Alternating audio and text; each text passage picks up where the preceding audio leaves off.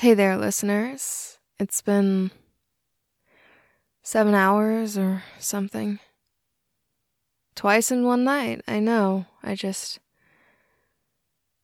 maybe surprise broadcasts are a little bit my thing now.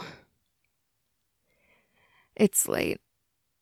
I don't really know or care what time it is exactly. If you're listening, we seem to be in the same sleepless boat. Though I'd be surprised if anyone was listening. Anyone, but, well, you know who you are. Hi. First things first, apparently that CD that I played earlier that I thought was music didn't actually have anything on it. Someone told me after the show, and to be totally honest, I wasn't monitoring the broadcast once I hit play, so I'm sorry if it was just silence, but on the other hand, I'm sorry if it wasn't silence. I can only imagine if it played something, it was strange. I'm sorry if it was. You're probably wondering why we're on air. Well, me, I guess. It's just me. I can't sleep. Nothing new there, but I can't get what happened earlier out of my mind. Still no updates on Dawn, though not for lack of searching or trying. We've handed off the camera, talked to some folks, and I went for a walk to try and clear my head, which didn't really work. But the night air was clear with a gentle northern wind and weirdly full of distant rumbling and howling and whispering. Those voices, I still don't know where I knew them. And the sky was darker than I think it usually is. And the sunset was oddly colored. Like too red, too orange, the sky a little too purple, and the layers seemed to swirl in a way that made me feel like my eyes couldn't focus and made me feel almost dizzy. The longer I stared at it, the more it was like heat rising off the summer-drenched road. Not sure if that was just me or... Anyways, I can't sleep. I'm not sure the reasons are important, and it's not exactly weird for me, but Tonight I wanted to talk. And everyone else is asleep. It was a heavy day. We've all been processing. Trying not to believe the worst, even though we can't help it. It's so quiet around here. A weighted sort of silence. Sometimes it's nice, the peace, the stillness. But sometimes it's an invitation. You create an empty space, at some point something will fill it. Something loud or cruel or... Tonight, for me at least, it's... memories. Both old ones and new in this mental cacophony. And no matter what, I can't drown them out. I can't ignore them. Like fingers tapping on my window in the dark. I kept tossing and turning and... yeah. I'm reminded of something I was told once. I think it was in a dream. A dream about my mother, except she was this flock of birds, a scourge of starlings ebbing and writhing like a dark, breathing cloud over an open field. And in this dream, she said to me with a mouth of 1,000 birds, "Your memories have mouths. Do you hear them howling, calling to you in the quiet? Do you feel their sharp teeth tearing through figurative skin, through metaphorical flesh? They are trying to tell you something, clawing their way to the surface. Sometimes the past burns when it comes back up, like bile against the back of your throat. They are hungry. They are gaping. They are asking. Will you feed them? Hear them? All they ask is to be remembered. So, that's what I'm going to do. It's not often these days I get to take advice from my mom, so I'm just going to talk. Let my memories bring up what images they're going to bring up and share those images with you. Something of a meditation for myself, I guess. For those of you listening, hopefully this is interesting enough. Or not. I hope it's peaceful enough. I hope maybe it helps you sleep. I'm gonna close my eyes and... yeah. I remember a river, a wide river, a deep blue-green river surrounded by rows of tall, ancient trees. The current is gentle, shuffled by a west wind that blows through the wall of forest in a rhythmic ebb and flow. The sun shines overhead, bright and clear, and it warms the shore that shifts and gives under your bare feet as you approach the water. Imagine you stand, just ankle deep, in the frigid water. It laps against your bare skin with a wintry tongue. But you don't mind. It is a kind of cold that is a reminder of life.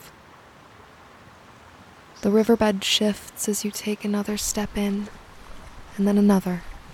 Soon you are knee-deep in the fresh water, feeling it pulse against your legs, one foot in front of the other, squishing into the soft, wet floor. Waist high now. Ripples extend outwards as you walk. As you walk, you see someone standing on the other shore. Distant enough you can't make out their face. They seem to be waving to you, calling, but their voice gets caught on the wind. You don't know what they're saying. You're too far away to hear them. The water gets darker the further you wade, and just a few feet before you, the shade of the water fades into a gaping shadow. A dark patch. You stop, shoulders deep. The other side of the river doesn't seem all that closer. The person standing in the trees is still standing there. You can feel that they're staring at you. You can feel the sand before you dip forward, where the shadow starts. You know if you take another step, you'll have to start swimming, with the dark lurking beneath you. The water so deep and dark. The person waiting on the other shore keeps calling to you in a voice you only get vague echoes of. But you can't bring yourself to push off, to venture into the reach of whatever your gut tells you is lurking down there.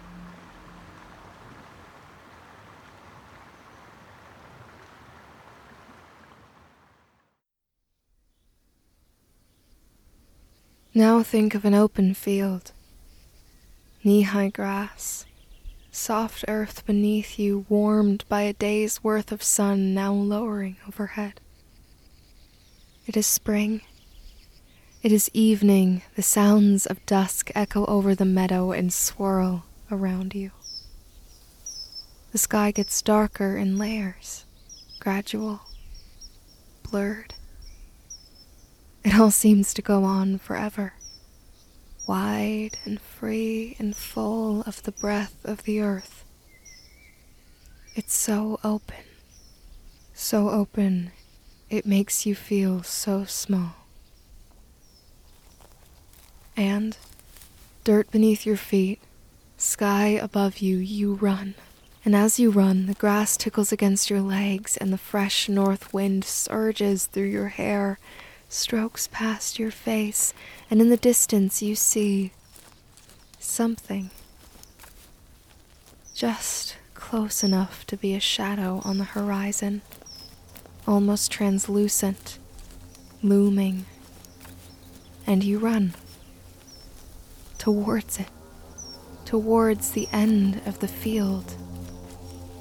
But the field doesn't end. It goes on and on and on, and that shadow you see in the distance, you think, you hope, is the base of a mountain you try so hard to reach, but you never do. You know you never will.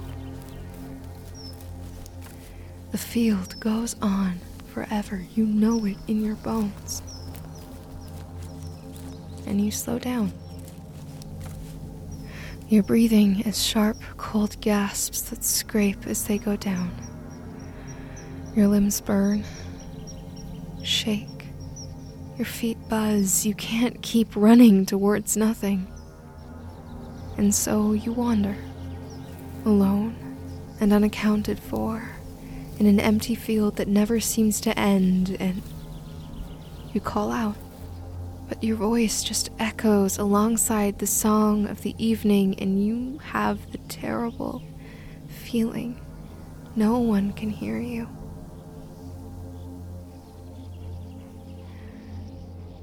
You're not lost if no one is looking for you.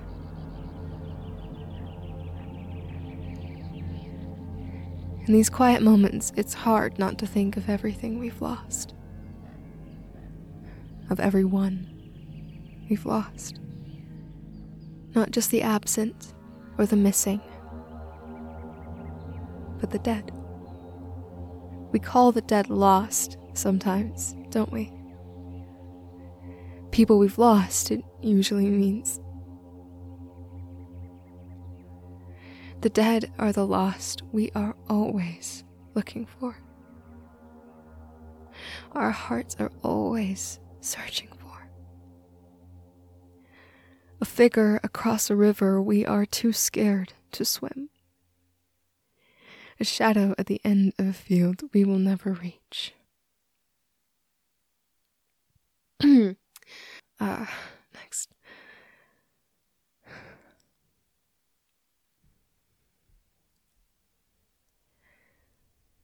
You're lying on your back on something flat, smooth, cold, facing the sky. You wake to find you have been sleeping on a rooftop, like you usually do. You are somewhat rested and mostly unscathed and hidden from the eyes of things you don't want to find you. And you aren't sure what's happened, aren't sure why the world looks like everything's been taken and shaken and ruined in unkind hands, and like everything you used to know and love has been left the echo of a war zone. And you lie awake on your back, in the only safe place you've been able to find in weeks. And you feel like a meteoroid, doing everything you can to stay off a collision course. Or like a dust particle in the tail of a comet trying desperately to hold on to the streaking light no matter how much it burns.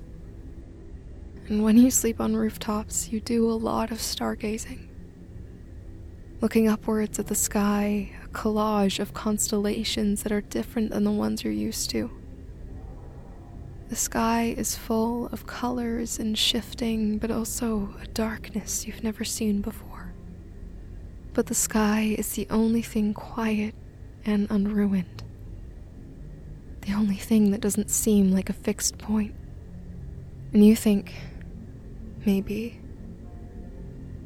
death isn't a destination, but just another road, another path we'll all end up on at some point. An exit on a highway to the next place. Another place.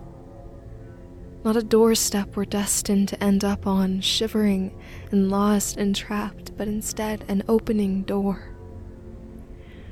A warm, shifting, swirling light that swallows us into the next place. And you think, for a second, underneath a sky you don't know, that maybe you've died already. But you're lying there, with your back against a cold, flat height, and you can hear the unquiet sounds of calling and howling and cosmic groaning in the distance.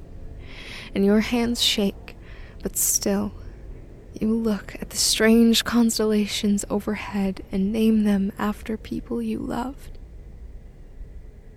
who you've lost.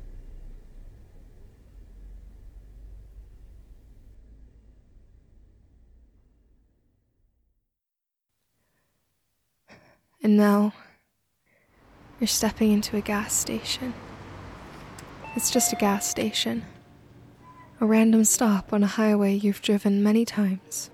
A through line from everywhere you've been and back to home. The paved, worn, winding path home, a quick step off it to refuel.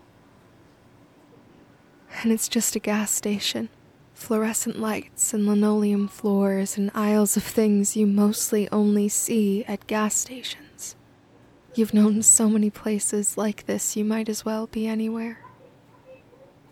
Every time you think back on this moment, you wish you were anywhere. Anywhere else.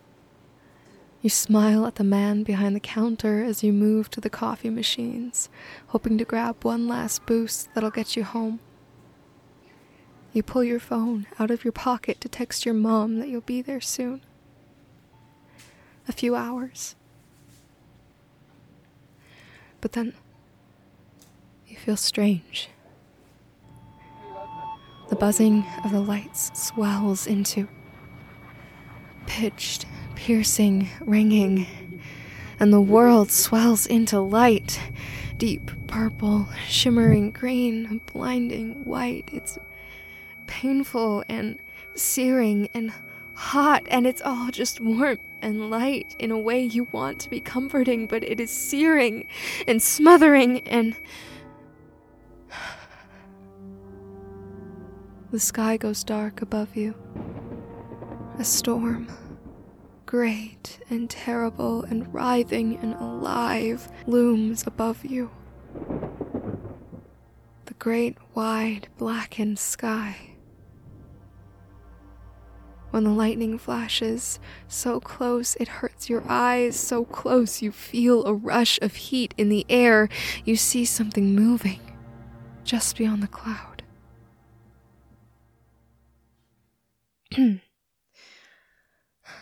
I think that helped. I feel purged, like a storm that rains itself out.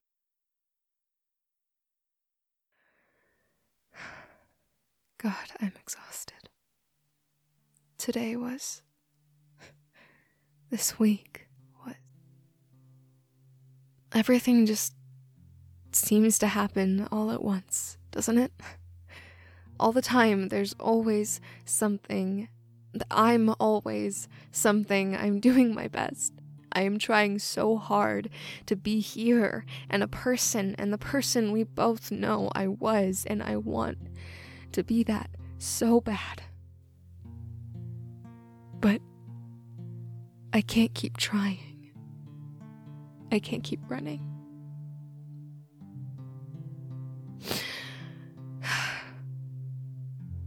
I can see the stars from here, through the window.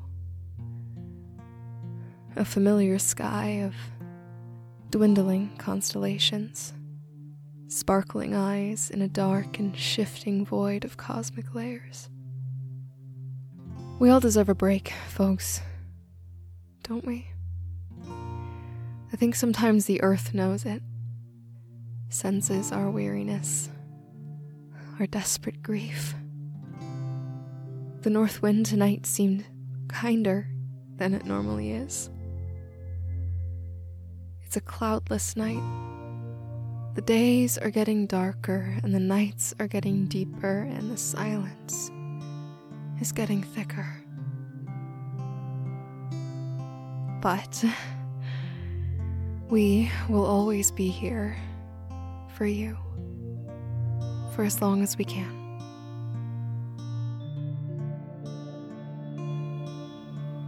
That's about all I have in me tonight. I'm gonna have a drink for Don, wherever he might be, and see if I can finally fall asleep. So, good night to any of you still listening. Thanks for tuning in.